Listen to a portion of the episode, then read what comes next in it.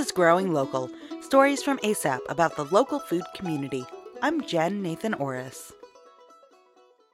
The ups and downs of twenty twenty have affected us all differently, but one thing we have in common is the daily task of eating.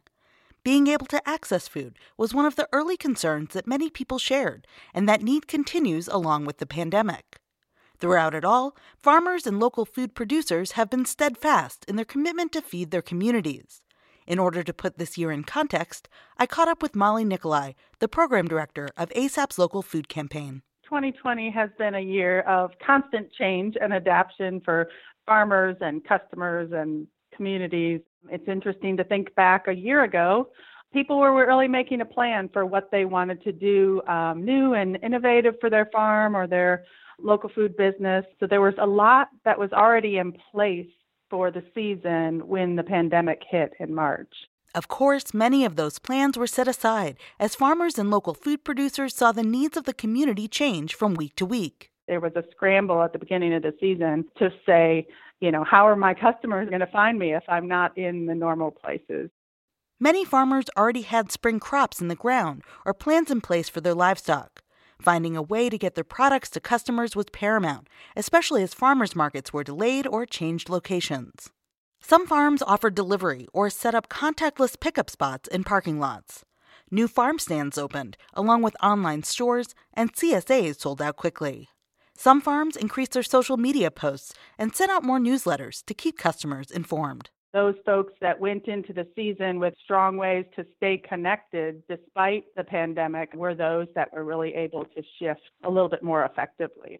Farmers who primarily sold to restaurants or schools had to change their business models in a matter of weeks. Some had surplus produce that they needed to sell in order to keep their farms going. Of course, we were also simultaneously seeing this huge increase in need for food in our community. That food insecurity skyrocketed um, in our region as people were out of work.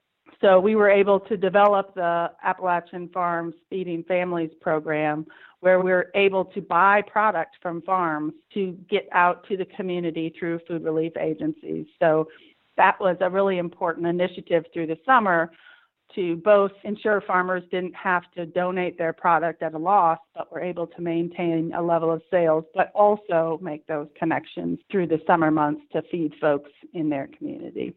ASAP also expanded a double SNAP program at farmers markets. For example, people with E B T cards can swipe twenty dollars on their cart and receive forty dollars to spend on food at the market. The twenty twenty goal was to double one hundred thousand dollars of SNAP at farmers markets to provide fresh food to shoppers while supporting farmers and farmers markets. That double SNAP initiative expanding over the summer was really critical, both from a food access community perspective, but also for a farmer perspective, to seeing that increase in sales at their farmers market booth. And really it felt like the farmers markets were expanding and connecting with segments of the community that they hadn't been able to reach before. As fall rolled in, people continued to turn to local food for comfort and a sense of normalcy. Socially distanced agritourism was a popular choice for people who wanted to get outside with their families or pods. Apple orchards, pumpkin patches, and Christmas tree farms adapted their protocol and experienced an increase in visitors who wanted to support their local farms. Community support is more important than ever.